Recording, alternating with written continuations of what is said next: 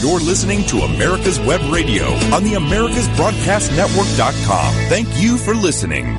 Welcome back into the Doctor's Lounge. I'm your host, Dr. Hal, and every week myself and my co-host, Dr. Mike, come to you with all the information that you need so that you can advocate for yourself and for your family and uh, be able to understand what's happening in healthcare.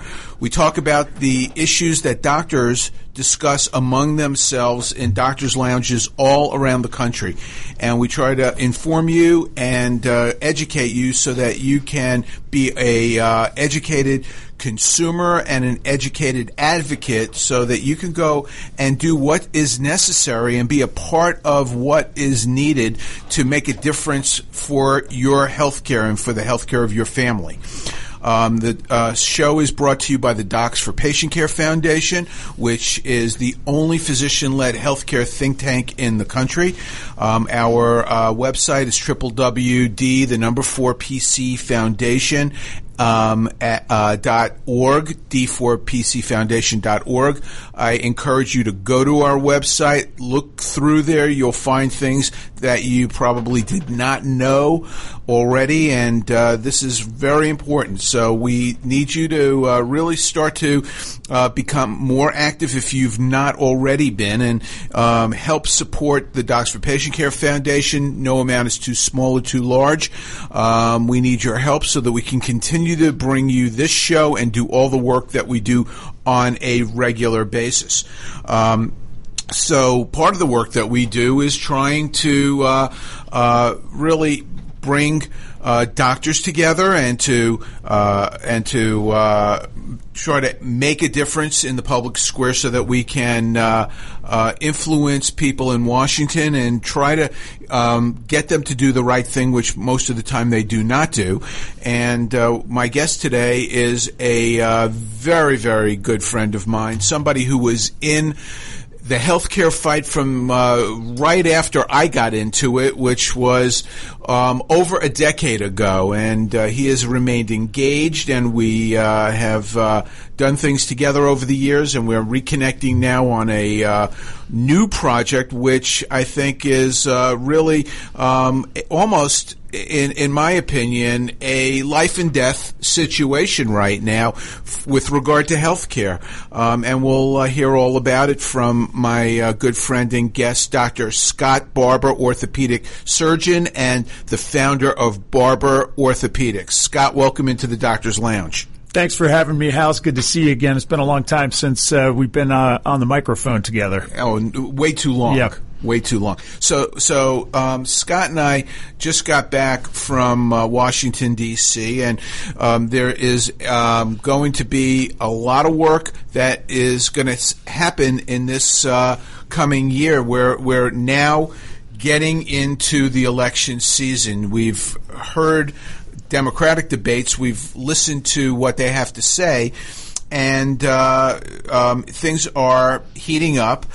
But healthcare has always been, if it not the number one issue, the number two issue, but a very important issue in uh, in deciding every election, either in a presidential election or off-cycle election, since 2008, and this year it's no different. And so.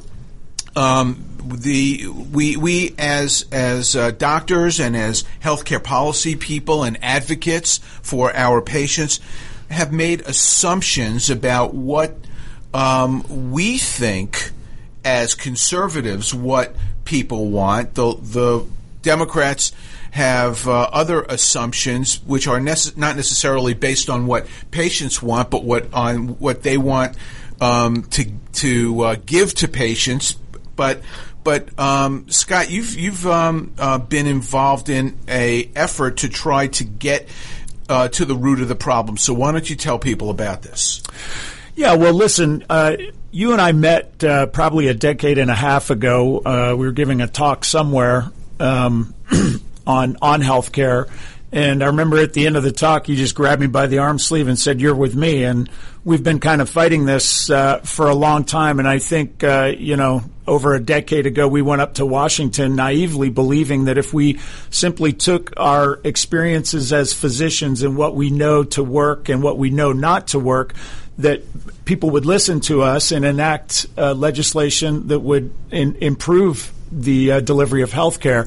And unfortunately, what we've seen is that the information has come from think tanks and people who think theor- theoretically. And we haven't got any meaningful reform. And we would argue that since we went up a decade and a half ago, uh, things are even worse today and on the precipice of being irreparable. Um, everything from the training of physicians to the uh, the practice of medicine uh, has been negatively affected. And so, what we've done um, is what uh, what people need to do when you see a problem. Don't wait for somebody else to take care of it. You need to take care of it yourself. And you know, here we are, both you and I, uh, more than a, a, decade and a half more experience in healthcare. Uh, both of us uh, run big medical practices uh, and have been in this game for a long time, so we know what works and what doesn't work. But what we did was uh, we got together with a bunch of physicians and physician groups and did uh, some research, and this included input from doctors, from job creators, people who are running businesses, and the Job Creators Network. The Job Creators Network, and then actually got down to patients and asked them, what is it you want, desire, and need in your health care? And through uh, very intensive research, we found um, the the elements of an effective healthcare program that patients wanted. We filtered that through doctors who talked about the practicality of being able to deliver those things, uh, as well as job creators, and we put together a healthcare program that is going to be effective. We know that it's effective. We our, our research covered people across the political s- spectrum, so Republicans, Democrats, Independents. People like our plan, and because this plan was put together by doctors with input from job creators and from patients, the politicians are listening. And for the first time uh, in many, many years, I'm very optimistic about our opportunity to actually enact meaningful reform that's going to help uh, you and help me deliver. Uh, affordable, quality health care to our patients with with the most possible choices. So, so um, the before being able to enact the um, reforms that are necessary, um, it's important to understand what it is that that uh, people want, and and uh, and I think it's it's uh, something that you've um, been able to identify from your research, isn't it?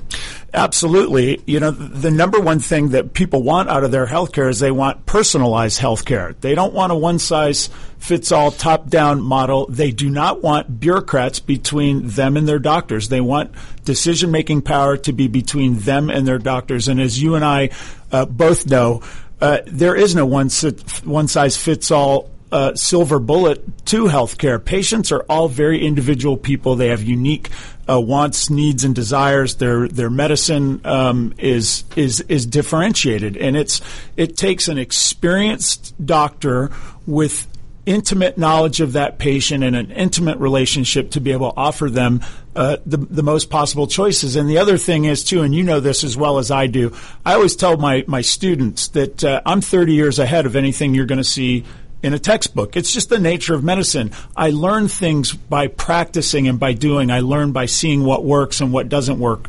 In many cases, I can't even explain it to somebody else because I'm not even sure about what I'm talking about in my own head. It's just, it's kind of like we always use this expression I can't describe to you a pretty girl, but I know it when I see it. Well, medicine is like that. And this is why they call it the art of medicine. It takes time to learn this stuff. And when you have bureaucrats having an increasing presence in the exam room they're they're destroying this doctor patient relationship and removing this intimacy.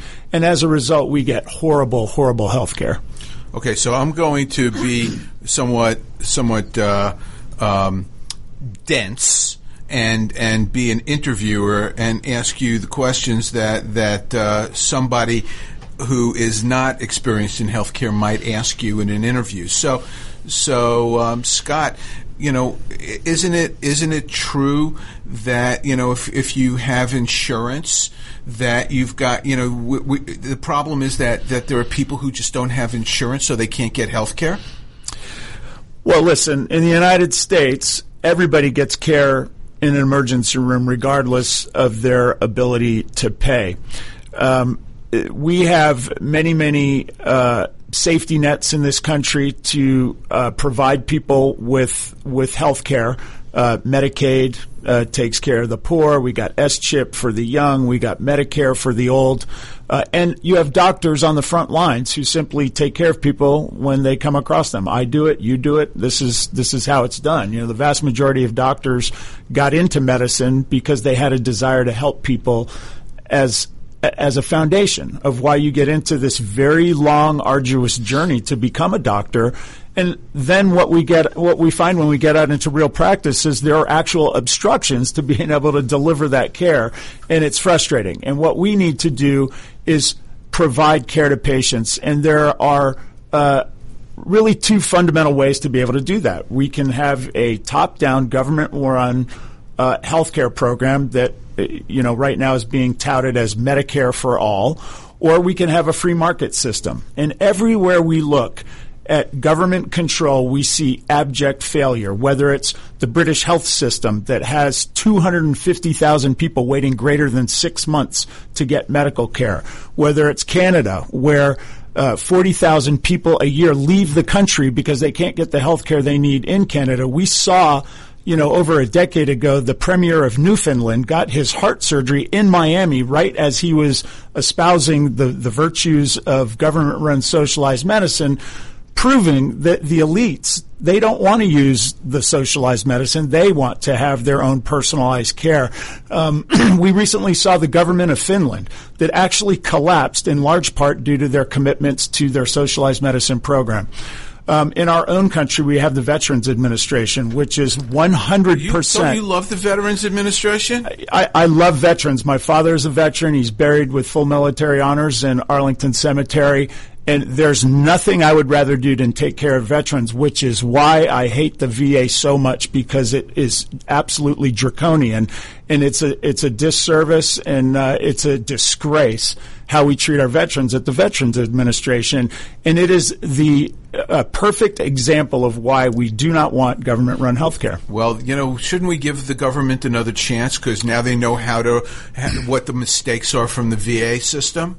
Well, the definition of insanity is to keep doing the same thing and expect a different result. There's not one place you can point to me where socialized medicine is effective. You can't even point to a place where it's not an abject failure. So why don't we go in a direction that we know works? Meaning, let's talk to doctors, let's talk to patients, and let, us actually look at some real world examples where uh, free markets are effective. We can look at LASIK surgery. You know, when that first came out and it was a new technology, it was expensive, as new things most mostly are. But a free market helped create a, a situation where we have the ability to get LASIK on almost every street corner, and most people can afford it. And the quality is fantastic. People get LASIK; they're they're they're not out of work or uh, out of their lives for very long.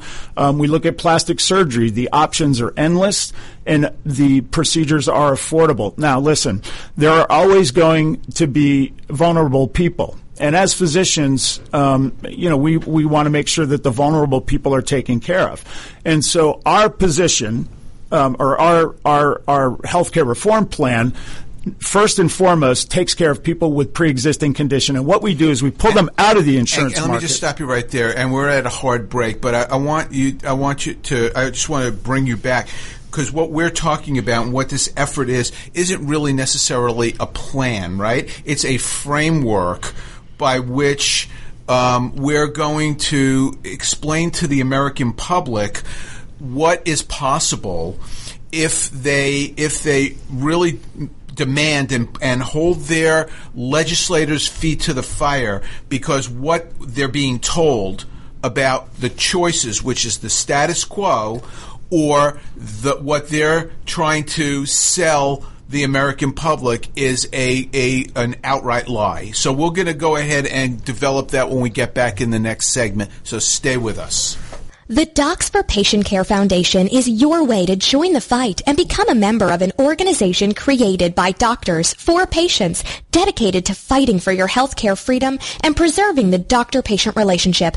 Get a pen and paper. Write down docs4patientcarefoundation.org. That's D-O-C-S, the number four, patientcarefoundation.org. Go to our site and please make a generous tax-deductible donation and join the fight today. Thank you. This is Ron Camacho, host of the Business Hour, on Fridays from 10 to 11 a.m. Join me as I talk with passionate professionals on a program that profiles the best businesses, business professionals, business practices, and fascinating individuals to get an insider view of how America works. 10 to 11 a.m. on America's Web Radio.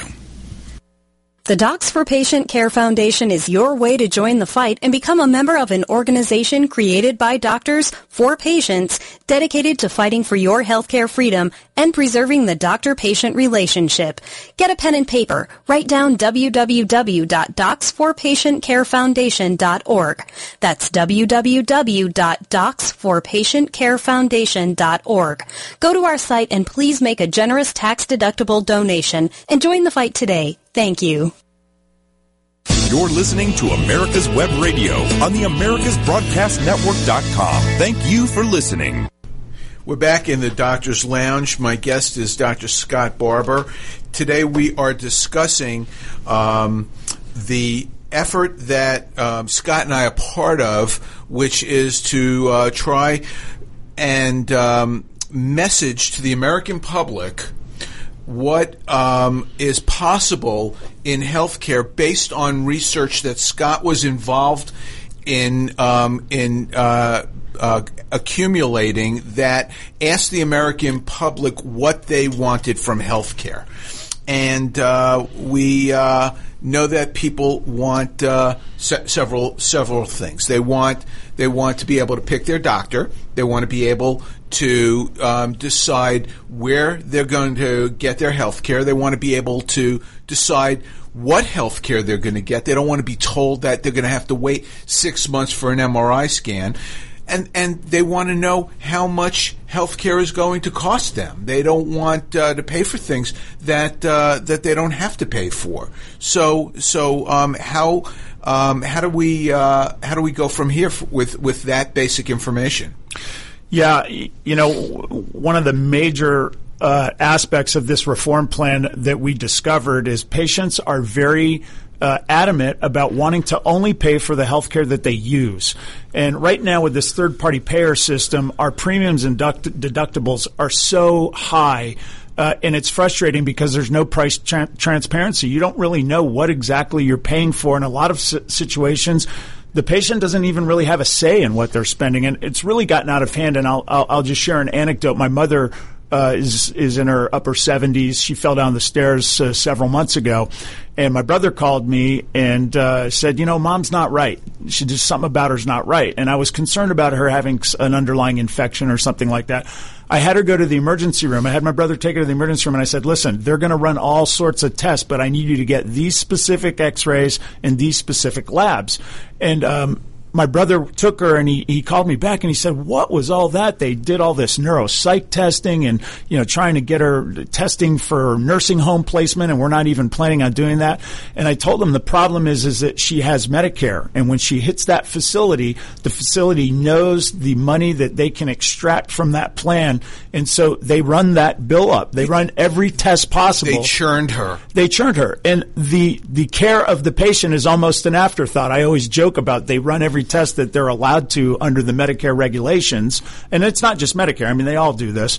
Uh, and then at, at, the last minute, they look to the patient and go, by the way, what were you here for again? It's almost gets lost. Not almost. This is not, not hyperbole. I mean, it does happen where a patient will show up and they do all this stuff and they actually never even address the problem that the patient came to, to seek medical treatment for. So these are the things that we have to do to get doctors back on track having their fidelity be to the patients. I mean, for the first time uh, in uh, ever, we have more doctors that are employed by hospitals than actually have their own private practice. Sixty-five percent. And this employment arrangement creates perverse relationships where uh, for example, if a doctor discharges a patient and that patient is readmitted to hospital within 30 days, that's considered a knock against that doctor, and they take measures to decrease that doctor's reimbursement. And you're almost incentivizing a doctor to mistreat a patient in order to preserve uh, his own ability to make by, a living. By mistreat, you mean not admit a patient to the hospital when they need to be admitted. Exactly. And as you and I know, people get admitted to the hospital within 30 days that have absolutely nothing to do with the quality of the care of the doctor or anything that the patient did. It just happens. And conversely, they're also incentivized to get people out of the hospital Absolutely. sooner than they need to be discharged from the hospital.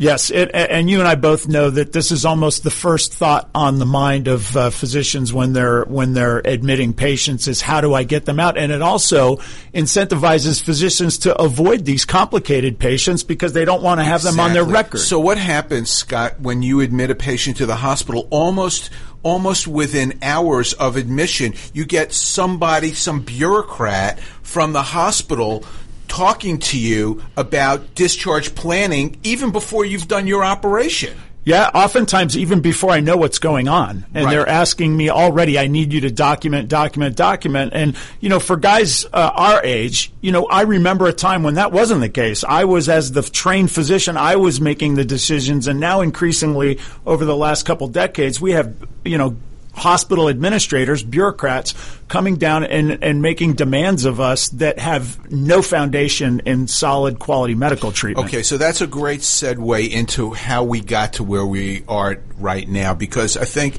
that to know where we're going, we need to know how we got there. And, I, I, whenever I give a lecture to people, I love using the slide about the growth of hospital administrators versus the growth of doctors over the last um, 40 years. The, there are two diverging lines on a graph where the lo- the growth of doctors has stayed flat and has only increased um, by by um, hundred percent. So it's gone from like um, like uh, eight hundred or four hundred thousand doctors to eight hundred thousand doctors, but the growth of hospital administrators has gone up three thousand percent.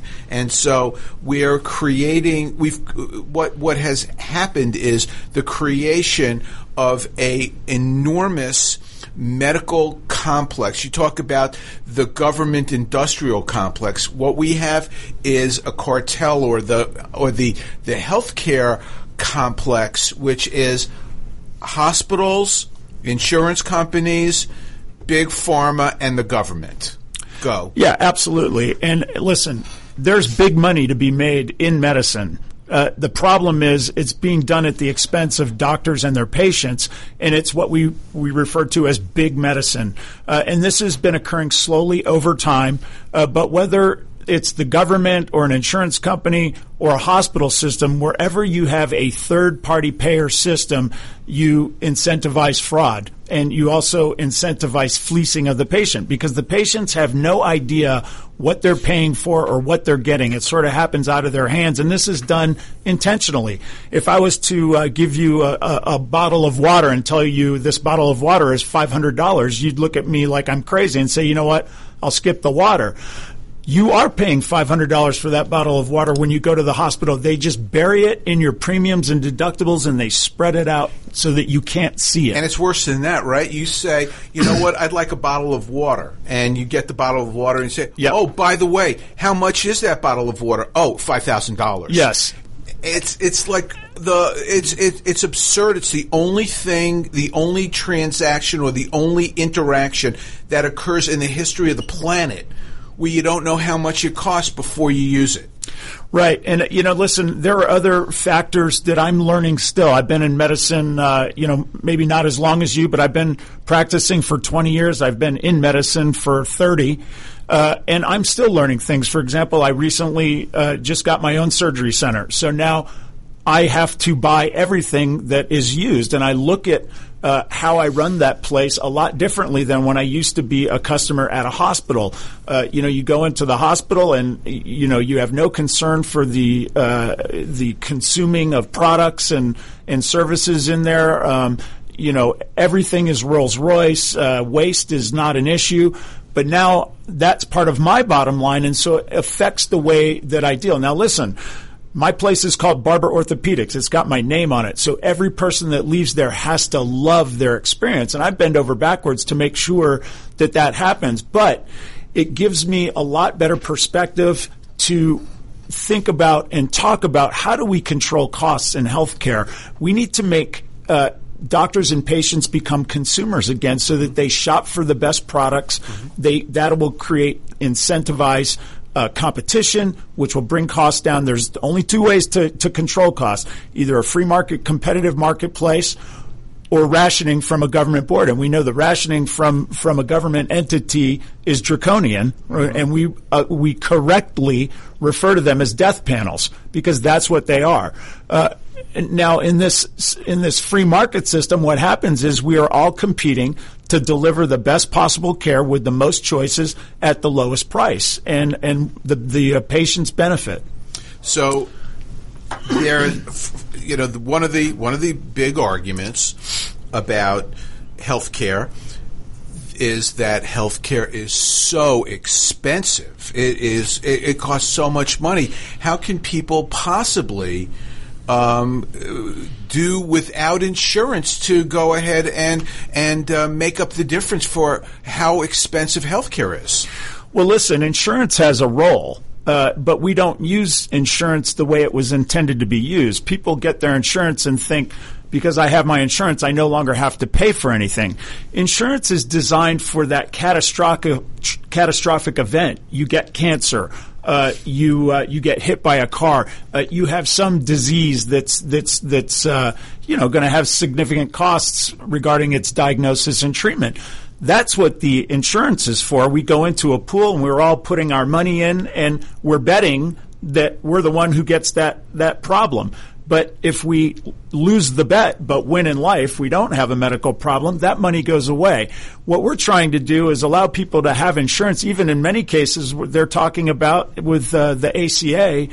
Buying your insurance after you already get sick that doesn't work as a as a uh, insurance policy. So, our plan does not eliminate in, in insurance companies. But what we need to do is get the everyday uh, services uh, and goods to be uh, paid for. So put insurance back in its proper role, which is not to be a prepaid health plan, which people have been conditioned is the way it is, and instead to put healthcare back into the hands of people and reconnect them with their doctors and have that transaction be something that they're responsible for. And once you do that, then healthcare actually is not as expensive as people think. And we're going to develop that thought in the next segment, so please stay with us. The Docs for Patient Care Foundation is your way to join the fight and become a member of an organization created by doctors for patients dedicated to fighting for your healthcare freedom and preserving the doctor-patient relationship. Get a pen and paper. Write down docs4patientcarefoundation.org. That's D-O-C-S, the number four, patientcarefoundation.org. Go to our site and please make a generous tax-deductible donation and join the fight today. Thank you.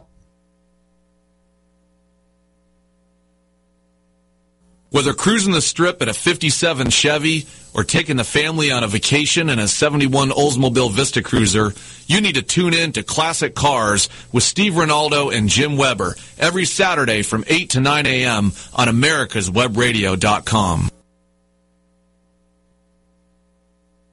The Docs for Patient Care Foundation is your way to join the fight and become a member of an organization created by doctors for patients dedicated to fighting for your healthcare freedom and preserving the doctor-patient relationship. Get a pen and paper. Write down www.docs4patientcarefoundation.org. That's www.docs4patientcarefoundation.org. Go to our site and please make a generous tax-deductible donation and join the fight today. Thank you. You're listening to America's Web Radio on the AmericasBroadcastNetwork.com. Thank you for listening. We're back in the doctor's lounge. Um, today we are talking about a uh, very exciting plan to educate the American public about a framework that has been created um, with the help of doctors um, and business people to try to explain that what they're hearing from people on the Democrat side, which is only one message that the government is um, the only way that we can fix the healthcare mess, that that is just a flat out lie. And um, Scott, what you know, I think that we. Um, we've we've uh, talked about the importance of doctors and the doctor patient relationship and why it's so important. You and I have been talking about this for over a decade. Why people like us who not only are taking care of patients, but who have really tried to study policy and understand um, what is going into healthcare, why it's so important for those who actually make legislation to listen to us. Why is it important for us to be working with the Job Creators Network? Well, listen, the only people who really understand how to fix healthcare are the people who have to administer healthcare on a daily basis. We see what the problems are, we see what what patients need, we see what they want, uh, and we see how it's delivered. So we have an idea of what works and what doesn't work. Um, my uh, insurance companies right now, for example, um, they are wanting to slow down payment. So they put up uh, barriers to us delivering care. So if I uh, see a patient in my office, a very common first line treatment for a lot of uh, injury is a steroid shot. So we give a steroid shot in the knee and the shoulder, pretty much anywhere. Now I can't just give that steroid shot. I have to stop what I'm doing, get on the phone, call the insurance company, get a number, call another number, and speak to what they call a peer to peer review, which is really just a hoop that they want me to jump through to get me to slow down uh, so that or I abandon it. Yeah, and or abandon it. And because I'm I'm in a good place in my career, um, I just give my patients steroid shots and I eat the cost of that because it's the right thing to do. Yes. And uh, the insurance companies know that. Yes. Uh, and what all they care about is on their bottom line, they don't have to pay for a steroid shot. And they're constantly making decisions. You you and I both know we could go on all day long with these sort of techniques that that the rationers the people who ration our care implement to try and prevent us from delivering care. So I guess what I was I was really getting at is about the role of job creators in terms of this effort, and you know I think that um, there are um, um, special interests that have really um, they've taken advantage of of the third party payer system and are the reason why healthcare is so expensive. And we talked about that at the end of the last segment about how expensive healthcare is but it really isn't expensive. It's just all of the all the stuff that has been put between the patient and the care that they've received that made it expensive. But job creators, I think, are very, very important for two reasons. Number one, um, despite the fact that the government is responsible for 51% of all health care right now, uh, employers actually employee employer sponsored health plans um, are very important even though people on the left want you to think that that's a terrible thing it's actually a very good thing and, and employers want to do the right thing for their employees just like doctors want to do the right thing for their patients and they want to provide these benefits for their for their um, employees and they provide between 100, between 150 and 180 million people get their their um, health care through their job. The other thing is that with these special interests, you need to have a, an ally that is powerful enough, strong enough to be able to um, to combat those special interests who are um, so influential at um, at uh, at getting into the ear of politicians. Job creators are at the very foundation of this fight. This affects them as as much as anybody. Listen, getting people in the workforce to stay healthy and stay productive is hugely important to employers. And because employers, in large part, like you said, they're footing a lot of the bill, we need to bring those costs down. That's going to help businesses be successful. It's going to help people be successful. And what we need to do is um, undercut this unholy alliance where where big medicine is profiting off of uh, patients. Uh, and preventing them from getting the health care that they deserve. You and I both know that the system that we had before government penetration, uh, like we have today, did a very good job at taking care of 85% of the people out there. People got the health care that they wanted and needed, and there was a relatively small portion uh, of people that had difficulty with access to health care, and that problem was largely caused by the intervention of government that we had at that time. Absolutely. If we could simply get government out of the way and and really that's a lot of what our plan is is to really just free up entrepreneurial type doctors uh, and providers to go out there and figure it out. How do we take care of people? And the most compassionate person you can find in this entire system is the doctor who is sitting across from their patient. They will move mountains to try and take care of that person. No question about it. So so really um, the the things that make healthcare so expensive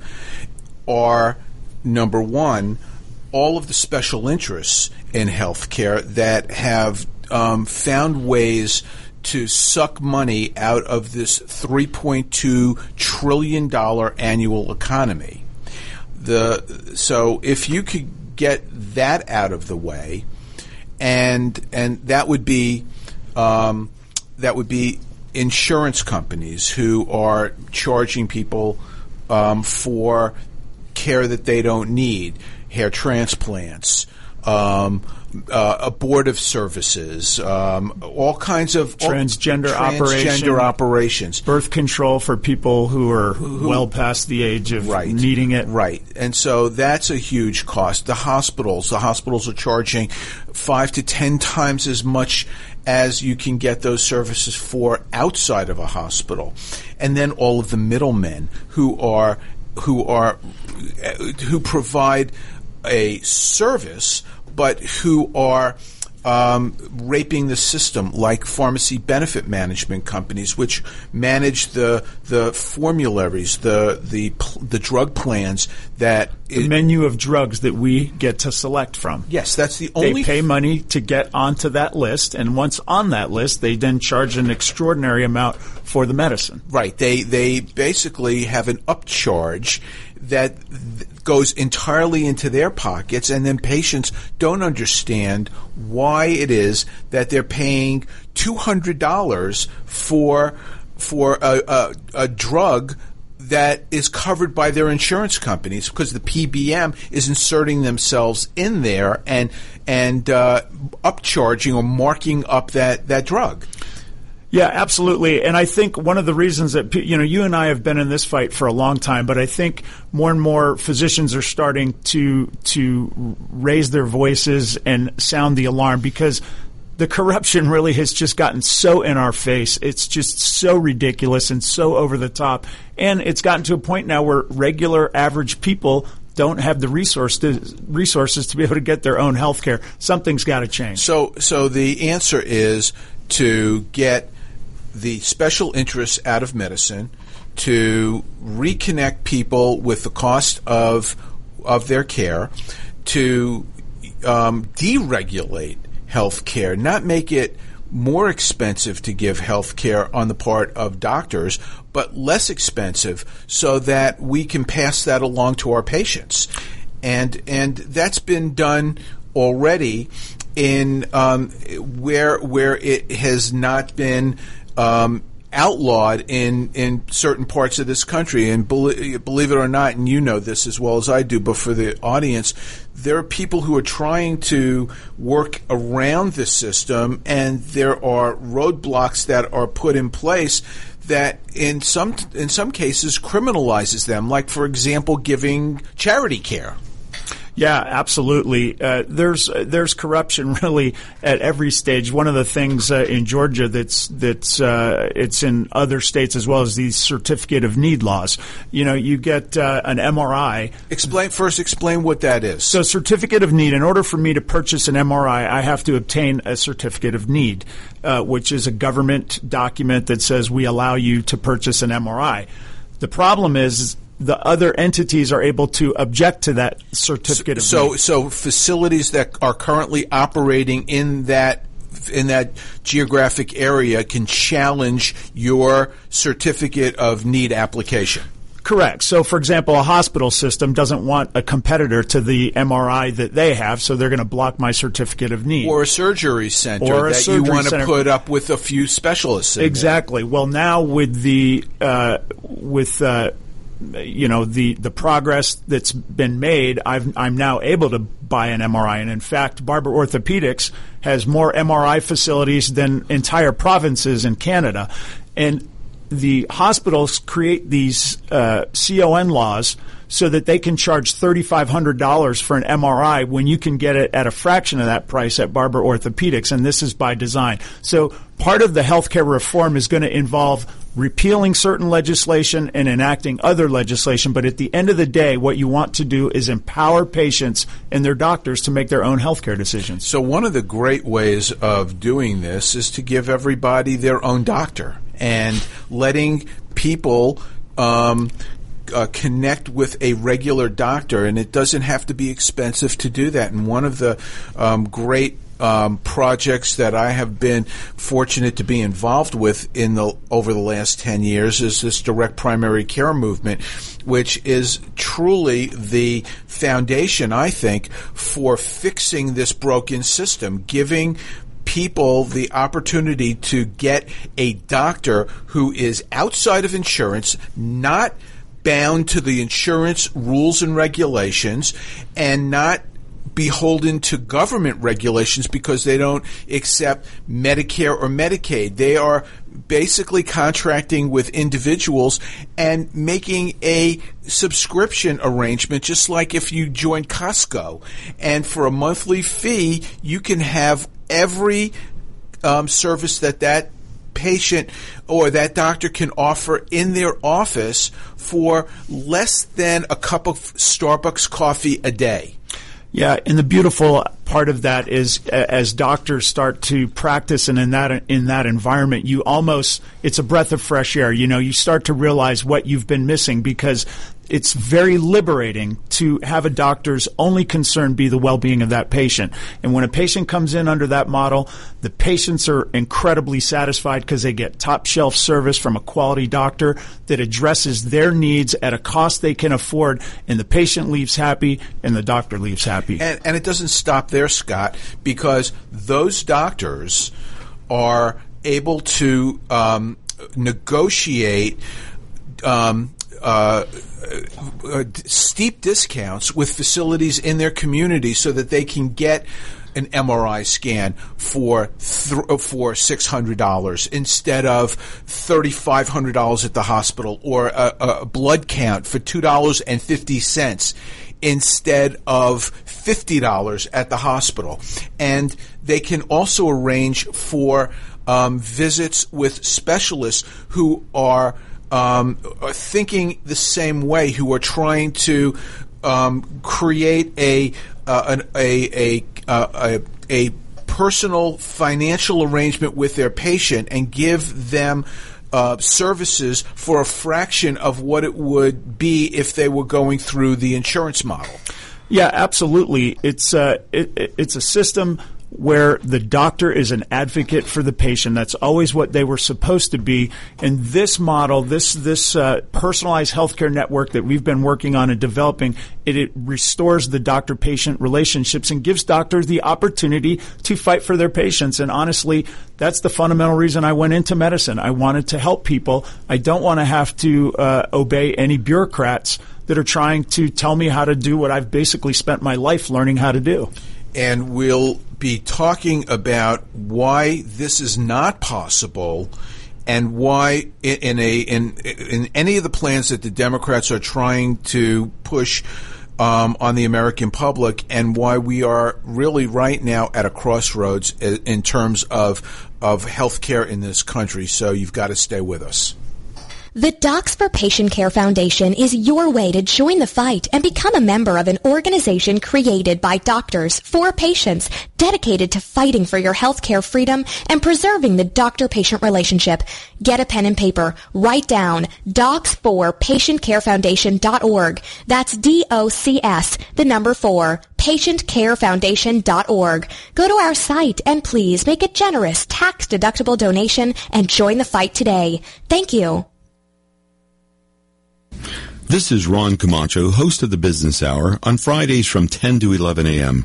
Join me as I talk with passionate professionals on a program that profiles the best businesses, business professionals, business practices, and fascinating individuals to get an insider view of how America works.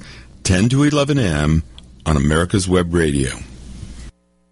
The Docs for Patient Care Foundation is your way to join the fight and become a member of an organization created by doctors for patients dedicated to fighting for your healthcare freedom and preserving the doctor-patient relationship. Get a pen and paper. Write down www.docs4patientcarefoundation.org. That's www.docs4patientcarefoundation.org. Go to our site and please make a generous tax-deductible donation and join the fight today. Thank you. You're listening to America's Web Radio on the AmericasBroadcastNetwork.com. Thank you for listening. And we're back in the final segment of the Doctor's Lounge. I'm your host, Dr. Hal. I just want to remind everybody about the upcoming Direct Primary Care Conference in Orlando on November 15th and 16th. This is a conference it, for those of you who are in healthcare listening to this show that you do not want to miss. It's uh, gotten bigger and better every year. Um, 400 doctors who actually are excited about medicine instead of what you may have unfortunately encountered in your experience a doctor who is tired and beaten down and uh, and doesn't seem to want to be there. So I encourage you to uh, uh, check that out on the website, and uh, there's still some spots available. So please uh, look at that at www D, the number four PC Foundation.org, and sign up today. So we've been um, talking about personalized healthcare, uh, healthcare for you, the things that people have. Um, uh, made clear is important to them when they're actually surveyed and not things that politicians are trying to tell them is important, but things that people actually want. They want their own doctor. They want to be able to decide where their health care is going to be, what kind of health care, and how they're going to pay for it. And one of the ways that they that uh, they can pay for it is by opening up their wallet or their checkbook. But there are other ways that you can pay for health care that I think are very important and exciting that um, President Trump has actually um, recognized and tried to pave the way in an executive order, which is things that we've talked about on this show: health savings accounts or health uh, or um, health reimbursement accounts by um, businesses to their employees, so that they can use dollars um, in a tax uh, a tax-free or tax-deferred uh, vehicle to pay for health care. Right, and this is uh, a very important uh, modification of our healthcare system because what it does is creates a scenario where patients become consumers of healthcare, looking for the best quality uh, at the best price, and it improves transparency because patients are actually using real dollars, uh, and so it, it encourages them to to go and seek out the best possible care at the lowest price, and it also forces the person or the entity that's delivering that care to be more transparent with their costs. Uh, and I think what people are seeing here is shockingly, like you said, is healthcare doesn't have to be nearly as expensive as it is. As we said, big medicine is uh, making tremendous profits off of healthcare, and people should understand that they are not going to allow their stranglehold on this system to go easily. And so we're going to need patients and people and citizens to become involved, let their legislators know that they want this choice, that they want to uh, pay for only the health care that they use, uh, and that they want to be able to have control of their health care between them and their doctor and get bureaucrats out of the room. So I'm gonna I'm gonna be more provocative than you believe it or not. The people are being lied to. Yes. By by um, by people in the Democratic Party when they're told that there are only two choices the status quo, which they're blaming now on President Trump, which is absolutely Ridiculous. a lie. He's been he's been actually the best president for health care in my lifetime because he's the first one who's actually trying to deregulate what what um, has been uh, going in the wrong direction and people are being cheated. They are being cheated by the special interests. When they go to the hospital, they're being cheated. When they are getting a broker, when a business is getting a broker who is trying to tell them what their health care plan what they what they're doing to work for them to get them the best deal possible. They're being cheated. And I'm not saying all brokers are doing this or all hospitals are doing this, but this is a big problem because brokers are being paid by the insurance companies to to um, get a business to sign up with them. So what I'm saying is that that people are being lied to, they're being cheated, and there are alternatives. There are better ways of doing it. And if people don't speak up and they get involved right now and start paying attention because the clock is ticking, we are in October, a year before an election where the consequences are dire. It's going to be one or the other. And I'm going to let you go on now, Scott. Yeah, listen, you want to talk about a lie? Medicare for all is a lie. Okay. Medicare as we have it right now uh, takes care of patients that are 65 and older. And it has tremendous premiums and deductibles and holes in its care. It's not a one size fits all. It doesn't cover everything. And so if our current system that takes care of a fraction of the population has massive premiums and deductibles, how are you able to make the claim that you're going to provide this service to everybody at no cost? It's utterly ridiculous. We know that Medicare as it stands now is already broke. Um, it's it's got trillions and trillions of dollars of unfunded uh, liabilities. How much? How much is Medicare for all going to cost us?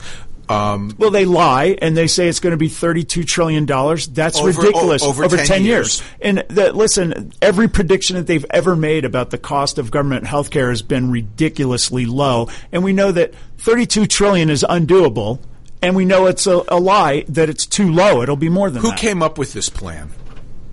Bernie. Bernie Sanders, yeah, the Medicare for all. I mean, and and and they tried to put a plan similar to this in, into action in his own state of Vermont, and they couldn't do it because No. it costs too much. That's right. And, and Vermont, you know, has uh, just a few people uh, compared to the entire nation uh, with relatively healthy population too in Vermont, and it was ineffective. Listen, anytime we look at the facts, this idea of a government-run healthcare model is an absolute failure. Uh, it's a fraud. It can't happen. Uh, we've let it go over the decades. You know, the healthcare we were able to get was good enough, but that's about to be over. People really don't understand just how devastated the medical community has been with the um, people not going into medicine. We're not we're not raising doctors anymore.